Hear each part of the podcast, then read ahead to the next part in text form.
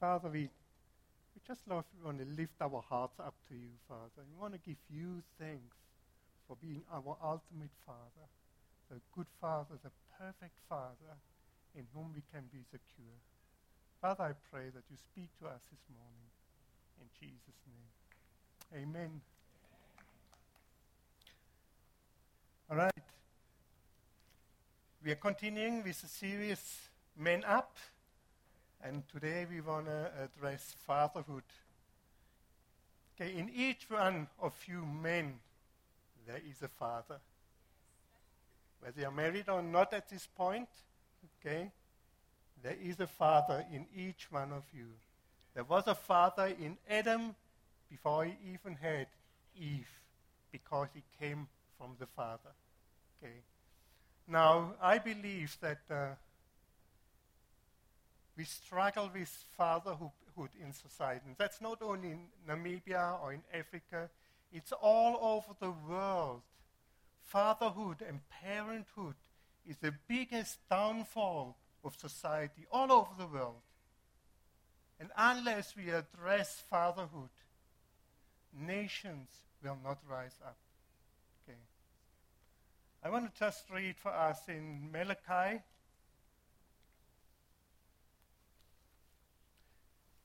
Now, Malachi is the last book in the Old Testament. And I want to read the last verse in this last book of the Old Testament, which was just before the Jesus' ministry started. Obviously, there was, there was a gap of 400 years. But the Word of God stopped with this verse, and it started with Jesus. In Malachi 4, verse 5 and 6, Behold, I will send you Elijah as a prophet before the coming of the great and dreadful day of the Lord. Now we know that John the Baptist was a prophet Elijah that was to come before Jesus and prepare the way for Jesus. Verse 6 And he will turn the hearts of the fathers to the children, and the hearts of the children to their fathers, lest I come and strike the earth with a curse. I do believe the earth is under a curse because of division in the family, because fathers and children are separated. And I want to emphasize here, he says, fathers turning to their children and children to their fathers. It doesn't say mothers turning to their children. The father plays a very, very important role here and in the family general. And because fathers are not there, children going off the rail. They might have the best mother, yet they go off the rail. It's because of fatherlessness that children turn to the gun. And girls bring babies. Because there is no fatherhood there. Fatherhood is something a mother cannot make up with. A mother is meant to be a mother and cannot be a father. Now, thank God God is still the ultimate father. Even those, those that are single mothers, it's not the end. It's not hopeless because we still got the good father. If you didn't have a father at home, or you had a father and he was never at home, always busy with stuff, there is hope because we are restored to, through Jesus to the Father and we can have a new beginning. He's our perfect model for fatherhood but it requires a close relationship with Him. And again, that's difficult if there was not a father giving direction and showing the, the children the way to the Father. It's difficult, but it's possible. Now, when Jesus came, what was the first thing he was saying? He was saying, Repent, for the kingdom of God has come or the kingdom of God is near. Now, what is the kingdom? Here was the mandate restore fathers to children, and the other way. Here he comes with the kingdom. What is a kingdom? It's not a democracy. A kingdom is a, a form of government with a king and with people that follow. Family with a father, children, and wife following. A kingdom has its root in a healthy family setup. The father, if you will, is the king of the family, not the mother. No, we don't call it like that. Spiritually, they are equal, but there are different roles. Woman is different from man, and man is different from woman. When we talk about gender equality, the world is missing it. They want to make everything equal. It's impossible because God has created them different. And the father has the most important role as the father in the house because the father is the source. The father is where things come from. The father is where things are being sustained. Jesus came with that ministry to restore, to restore families, to restore men in the families, bring healthy relationships into the families. Now, the man or the father needs a help of the mother, of the woman. Okay? Many times in this in these days, it's actually very difficult to have a healthy family because women and men they have become so independent. Sometimes the woman earns more money than what the husband earns. They say, I don't need you anymore. I'm tired of you. I want to live my own life. I can do much better without you. That's reality in these days. And it takes godly woman and godly man to maintain a healthy family relationship. Woman, the man needs your support to lift him up to be the man in the house. There are many young people, they don't know whether they are men or what they are.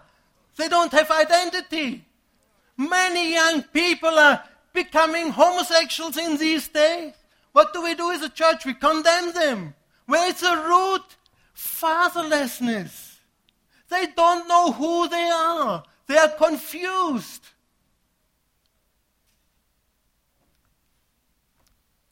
Woman needs to support man. You have to put the man up there and let him be the father in the family. I know that in our culture, sometimes it's the other way around. The woman is taking the reign and she is hammering the poor man all the time. You are useless. Why do you? When are you coming up? When are you going to do something? When are you going to fix that?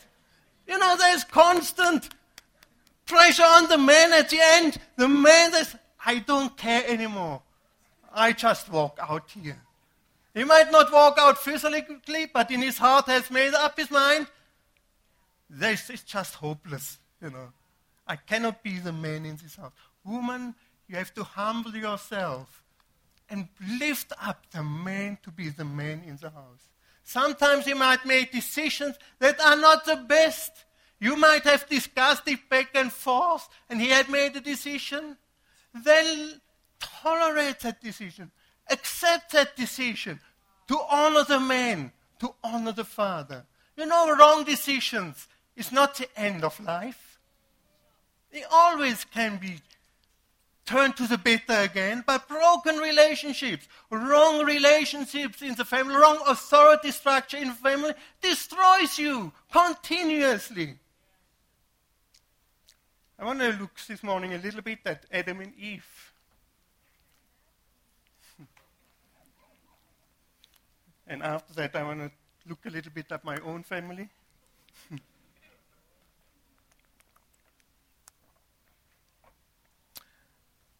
I want to go to Genesis 2.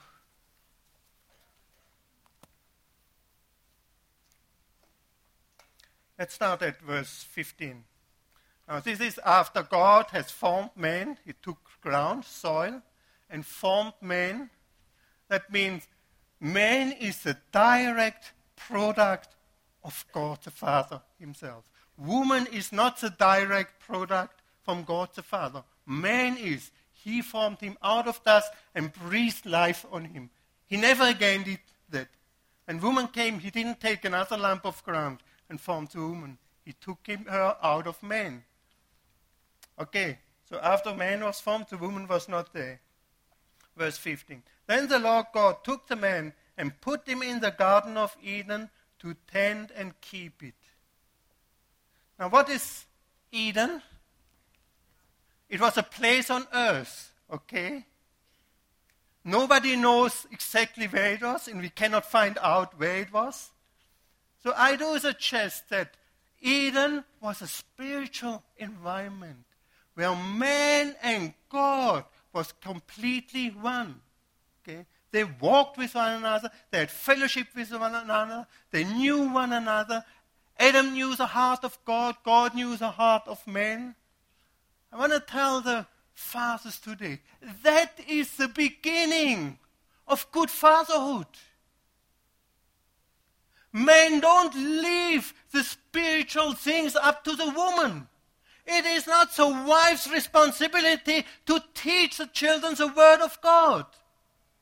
You cannot say, the woman is doing church better than me. Let's just the woman do that. You are the representative of God to your family. You have to know the Word of God. You have to know God better than your wife knows Him. How do you get to know God better? You have to read the Word of God. You have to get at least half an hour earlier up than usual just to read the Word of God. To spend time to pray. Do you know that you are the foundation of the family? How do you want to do that if your relationship with God is flawful? If you yourself don't have the spiritual foundation, how do you want to be the foundation of the family? And if you crack, the whole family cracks and falls apart at some or other state. There's great responsibility on you. That's for you, not for the woman. The woman can enjoy your covering because she has less responsibility. It's a good place to be a woman, I believe. Because the Lord keeps a man accountable in the first place.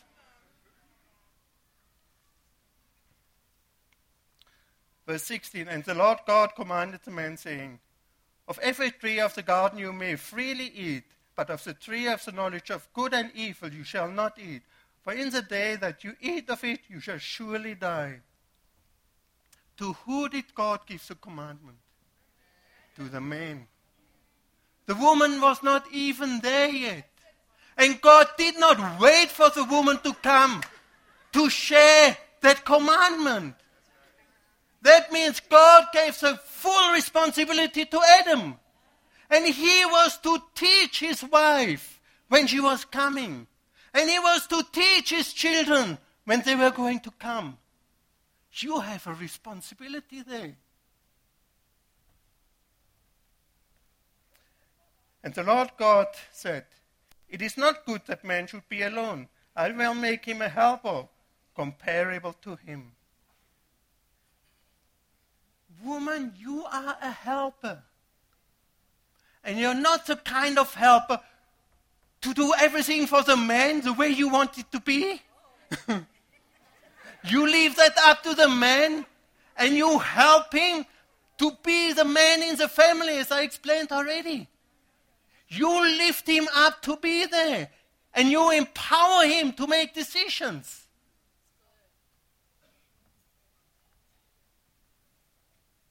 Okay, I speak out of experience here.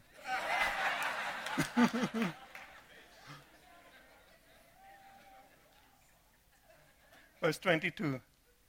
Okay, then the was come. Then the rib which the Lord God had taken from man, he made into woman, and he brought her to the man. And Adam said, This is now bone of my bone and flesh of my flesh. She shall be called woman because she was taken out of man. Again, man and woman is not equal. Man came directly from God, woman came out of man. We can read in 1 Corinthians 11 as well. Man came from, wom- from a woman came from man, not the other way around. Therefore, the man is the source for the woman. Okay? When there is something on woman, you go to the man and you keep him accountable and you ask him. Okay? Because it's his responsibility. You came out of him. Now you might say, I hear the law better than you. that still does not give you the authority. The authority structure is the other way around. If you are a real woman of God, you will be able to submit to the man and believe that he is a man of God, even if he thinks different than you. That makes a father. If that structure is right, the children will recognize who is my father and who is my mother. They will not be confused. Okay. Let's go on. All right. So there was a command. Adam shared the command with Eve. Everything was fine. Okay. Now the serpent came and started to deceive the woman. So here is what the woman is uh, answering. We know the story, so I don't read it all. Uh, chapter 3, verse 2. And the woman said to the serpent, We may eat the fruit of the tree of the garden, but of the fruit of the tree which is in the midst of the garden, God said, You shall not eat it, nor shall you touch it, lest you die. Now, Adam was a good teacher. Okay. God told him, You may not eat of the fruit. Now, the woman answers the serpent, We may not eat the fruit and we may not touch it. So, Adam was saying to the woman, Don't eat from that fruit. Don't even touch it. I know you.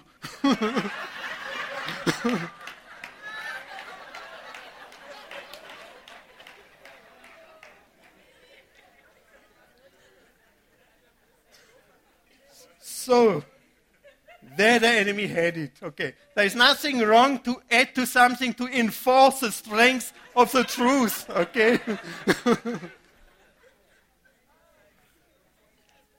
but again, I believe over time, Eve was just wondering, what is this all about?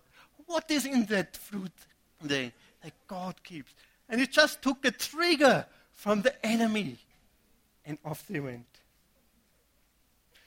Verse 6 So when the woman saw that the tree was good for food, and that it was pleasant for the eye, and a tree desirable to make one wise, again how many of us are sitting here and you think you are stupid?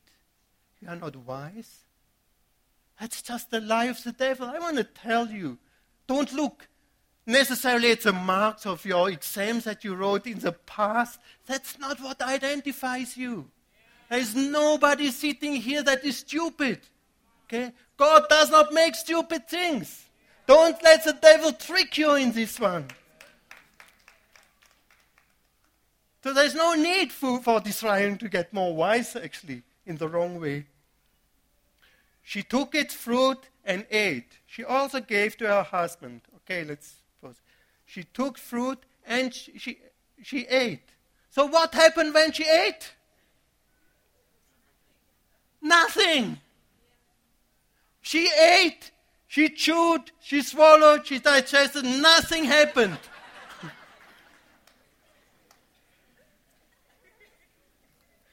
Then the, okay, she also gave to her husband with her, and he ate. Then the eyes were opened. As soon as a man with authority took the fruit, things went wrong.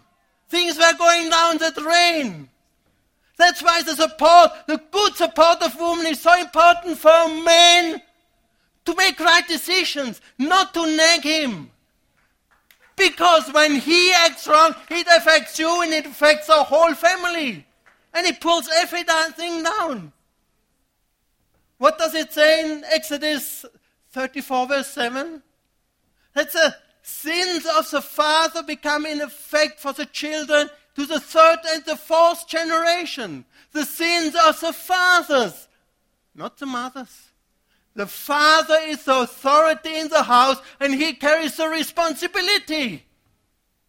What you do and what you decide has effect on everybody around you, not the woman. You have to discern where is my wife wrong, right? Where is my wife going wrong? And you have to make godly decisions. That's why it's you cannot live life without being close to God. You cannot afford live a life without being close to God. You want to be a good father. You've got to be in the presence of God. How else do you want to manage? How else do you want to carry this responsibility? When we stand before the Lord, the man first have to give an account. The woman had to give account too, but first the man.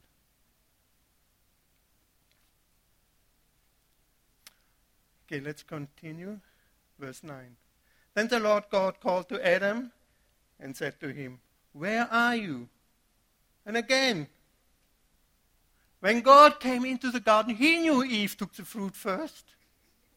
Who did he call first? He didn't call Eve, where are you? I know you what you did. Uh-uh. He called Adam to account. Okay? Me as a father, I'm going to be called to account. The way I treat my wife, the way I treat my children, the way I'm a father. Thank Jesus that his blood is over me.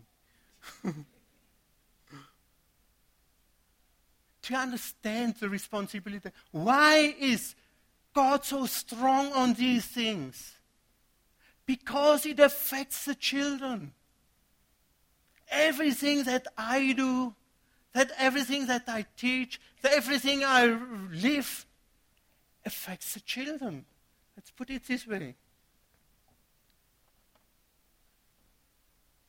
You've got a glass, there's a bottle. Both look completely different. Okay? You look at the content of both, same content. What's in here is on here. We only look at the outside. If you look at the outside, we only see the glass. What I live is in my children. Fathers, we don't have a private life anymore. What you do in public and what you do in secret, that's who you are and that's what's in your children. Your life is poured out in your children. If you live a godly life, you pour a godly life into your children. If you live an ungodly life, children will wander off. This is where reality and religion separate. You cannot have a, a good appearance, okay, good behavior, but inside you are rotten. Because that rottenness comes out in your children. Okay?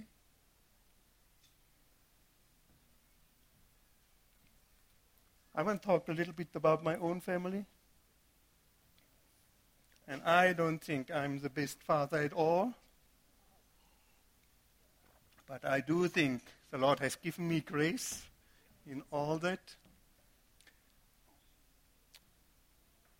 My family, we have five children. Um, I came from Germany, first year being here, got married, and had a son immediately. Okay, my wife had a son when before we met already. Um, we another year passed. Our daughter came, and we received two more children, Mark and Llewellyn, into our family. Within the first two years, we had a family of four children. Okay? And then later, a few years later, Jonathan came on, on as well. The issue was I had a son, six years old, that I had no influence into his life the first six years. He struggled with identity. I received him as my son immediately he could not receive me as father immediately. It took him years to really receive me as father. Same thing with Mark and with Llewellyn. It took them years because they did not have a father. They felt abandoned. They felt like the fathers were useless. They struggled with identity. Major struggles in their lives. One thing I decided I will never be ashamed of my children, regardless what they are doing. Okay. Now that's a challenge where they have children that are struggling with identity because all sorts of things happen when you don't have identity. I was pastor already in Babylon. Second oldest son, Llewellyn, he was eight years when he came to the family. We had the opportunity, I had the opportunity to father him for a period of eight years until he was 16. When he was 16, he decided to run off from home. Again, he, uh, he did not receive me as his father, even though I had received him. He was a fatherless child. So he ran off, got onto the streets in Wanaheda, was for a year gone. Now people were say, saying, Why are you not going after him? Why don't you get back, get him back? I just knew I need to have the heart of the Father in heaven here. And the prodigal son was running away. The father did not just release him, he gave him all the money that was due to him at the point of death. He let him go freely. A mother would immediately run after and get him back. Now, what would have happened if I did that? I would have got him home by force. I would have got him, kept him home by force. I would, would have got him through school by force. He would have hated me even more so. He would have become a rebel, and as soon as he had an open door, he would run and be gone forever. I felt I need to be a father to this child. Going to pray for him. I'm going to be stand with him in spiritually. If somebody would have said, you cannot be a, a pastor by having a son that is on the streets and using drugs, it would be fine with me because I was not ashamed of him. He was my son. He came back after a year for a short while. So uh, we said, okay, welcome home. But there are rules in the house. Drugs is not allowed here. You have to stop that. We're going to get you your education, everything. We're going to get you into a rehab, um, you know, if you want to. First agreed, and then he decided he's going to be off. He went to Cape Town. For seven years, he was in Cape Town with gangsters, living with drugs, doing all that gangsters do. His income was robbing people. Okay. Anne and I, we prayed for him regularly. We believed the Lord's hand is on him. My greatest fear was not that he's going to die of drugs. My greatest fear was that he's going to get killed by some drug lord sometime. Believed, I believed in him. I never threw him. I never even ever thought that he's bringing disgrace to my name. Sometimes we fathers are so concerned about our own reputation that we throw our children out. It's not about us, it's about our children. After seven years, we prayed at some stage that he will go to prison, that he at least can get a sober mind to think for a moment. And just to make a long story short, he got into prison. Hallelujah. he had many cases against him. and when he, I talked to him later, you know, year, two years later, how he came back, he said when he was in that prison, he knew that this is not where he belongs. Now, how does he know he doesn't belong there?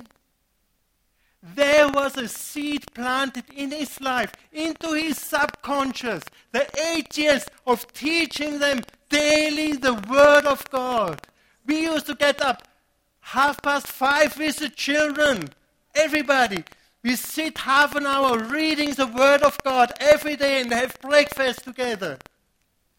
We went through the whole Bible. Every day we did a chapter with them. How did he know he doesn't belong there? Because he knew better. His subconscious started kicking in, and he was reminded there is a better life there. After he came out, it was the first time he called me father. That would never have happened if I forced him to come back home. It was the Father of the heaven that brought him home and reconciled us. And he's my son. We have to be fathers. Don't worry about your reputation. They do stuff we don't like to see happening. And I know you all are great fathers, doing much better than me, but uh, and uh, but these were lessons to understand the heart of the Father in heaven. This is something I wouldn't learn in a book somewhere. This is just the training of the Father in heaven be a good father. Another example. I can't go through all my children, it would take me too long. but I appreciate them all. I mean, they're all awesome children and love them greatly. They're all equal. And uh, so with Ruth, many people think I need to have tight control over my children. There is an evil world out there, and I have to protect my children. Now, I believe that in the early years, you lay the foundations in the child. And I believed I had laid the foundation.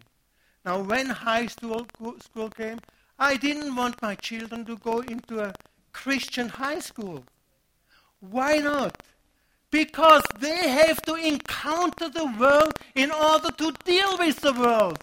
And what place the place is when I release them to encounter the world while I'm still there to help them to deal with the world. If I keep them away from the world all the time, they become 25 years ago, they go out there and they're going to be lost. I prepared them for the world. Now, Ruth was one of those. She got into high school. Now, she's a tender girl, you know. I treated her differently.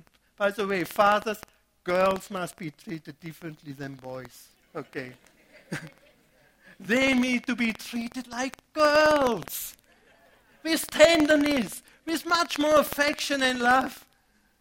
Ruth and I, we used to every now and then walk up some mountain with a blanket and she carrying proudly a, a basket with some food. And we would have a, a picnic out there just father and daughter together. It's moments that you don't forget in a lifetime. I treated her. Jonathan completely did. He was wild, jumping all over the place, thinking he's Superman. You know, you teach him how to ride bicycles, then you have to trust that it's going to be okay. You know, one time he felt so badly, scraped his face. He came back home. And that's where the fatherhood came again. He was crying. He was in pain. He said, We need to go to the doctor. He came to the, No, Daddy, hold me and, and pray for me. I don't want to go to the doctor. Just pray for me. So it was going for half an hour on, and then he was fine again.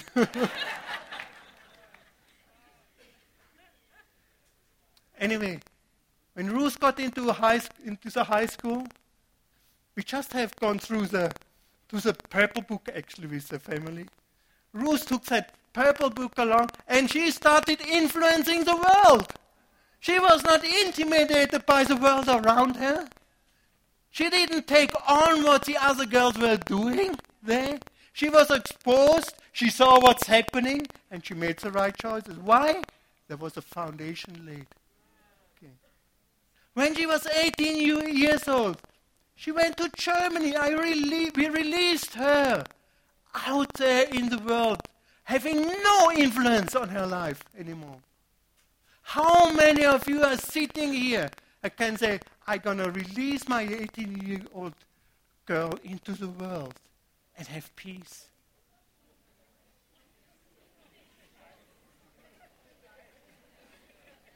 There was peace in our hearts because we knew she is strong in the Lord. She has a foundation. And the Father is the one that lays the foundations. Okay? She was secure because she had a father. Why are girls going off, sleeping around? Because they don't have a secure father. They're looking more for a father than actually for a husband. They want security. And she was out there, nothing ever, you know, it didn't even come to the mind that something would go wrong. When she had the wedding the other week, I mean, she, she was standing there confident and with purity. It was just beautiful to see my daughter out there. And I had the confidence she actually chose the right guy as well. Because I knew I can trust her 100% in everything. Young fathers, be father to your children. Don't get too busy with your work. Don't be too tied up with all sorts of things, thinking that making the money, that's all what it is about. Yes, you have to make money. Yes, you have to sustain your family. But if that takes over, if the companies run your life, it's time for a change. Because the family is more important. You're going to have so much heartache if you don't give attention to your children, to your family in the years to come. No money can make up for that. Before I got married, still way back in Germany, uh, about five years before I came to Africa, the Lord told me, All your children will serve the Lord.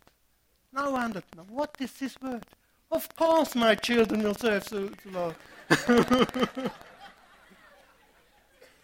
but it, I was reminded in those difficult times when my children were going off, as a promise the Lord saying, All my children will serve the Lord. That is the Lord's doing. You don't have control over everything of your children's lives. You just don't. You have to trust the Lord. You are the father of faith in your family. And first and foremost, you have to exercise faith for yourself. Trusting the children is not always an easy thing, it's a choice often.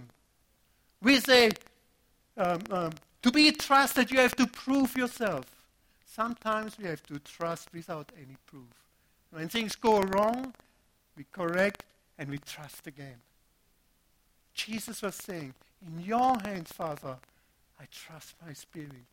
That means he completely trusted him in the face of death with all the sins of the world on him. He trusted the Father. And the Father, in contrary, he was entrusting the kingdom into the hand of Jesus It's a trust relationship. And that's what we want to have in our family a trust relationship between father and sons and daughters, and husband and wife. Without trust, we're on slippery ground. We're not going to succeed the way we want to succeed. Amen. I just want to encourage young people. Again, rise up to be a man. Know that there is a Father in you already. Okay. Become the man. Take up responsibility. Stand up. Change your life. Okay.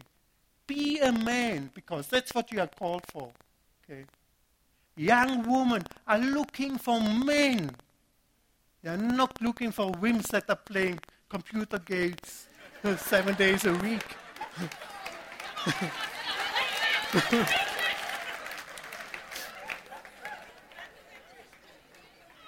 Make life happen. Be good in what you are doing. Put everything into your studies. Be a success that the wife that you will get one day can be proud of you.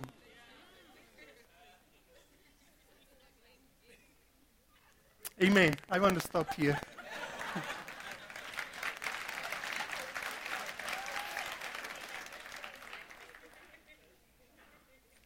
Let's all stand up and let's pray to the Lord because this is really a very important topic.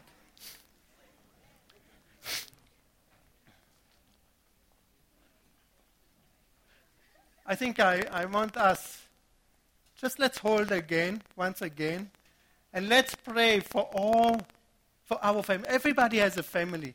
Let's pray for our fathers in the family.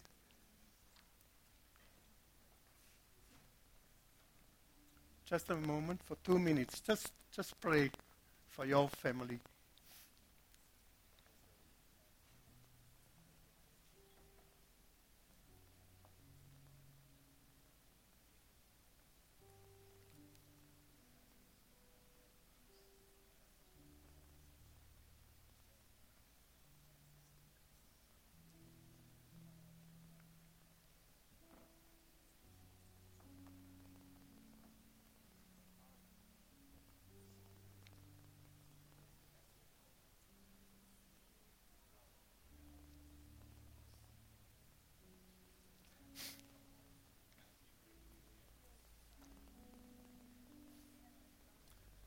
Thank you, Father. Father, I just want to thank you for every father that you have placed into the families, Lord Jesus. Father, they are the right men for the right family. I pray, Father, for your grace on each one of them. Father, your grace to be godly men. Father, if they have missed it, to come back to you and become the godly men, Lord Jesus. Pray, Father, that we have strong and secure families through strong and secure fathers. Pray, Father, that you bless them, Lord. Watch over them, Lord. Keep them from the evil one. Pray for the wives to be a support to their husbands and make family work together. Thank you, Lord Jesus. Just want to read something. I left part of the message out, but I want to read something that sums up basically what I still wanted to share. And this is a a message that I received this morning from my son Mark. Okay, you write there an example, a role model, a father that never gives up. Thank you, Dad, for not just being a dad, but for being a father, one that leads with God and one that sees us kids with purpose.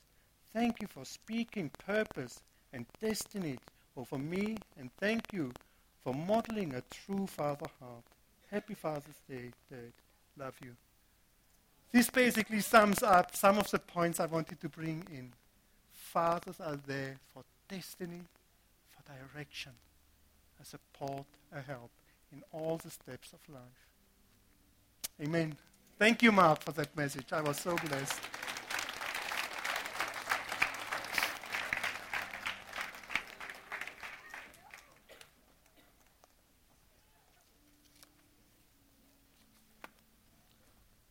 Okay. Chris, you want to close or should I? Okay. Okay. All right. We prayed already. So enjoy this special day. Bless the fathers in the house. Have a good time together and have a blessed week. Amen.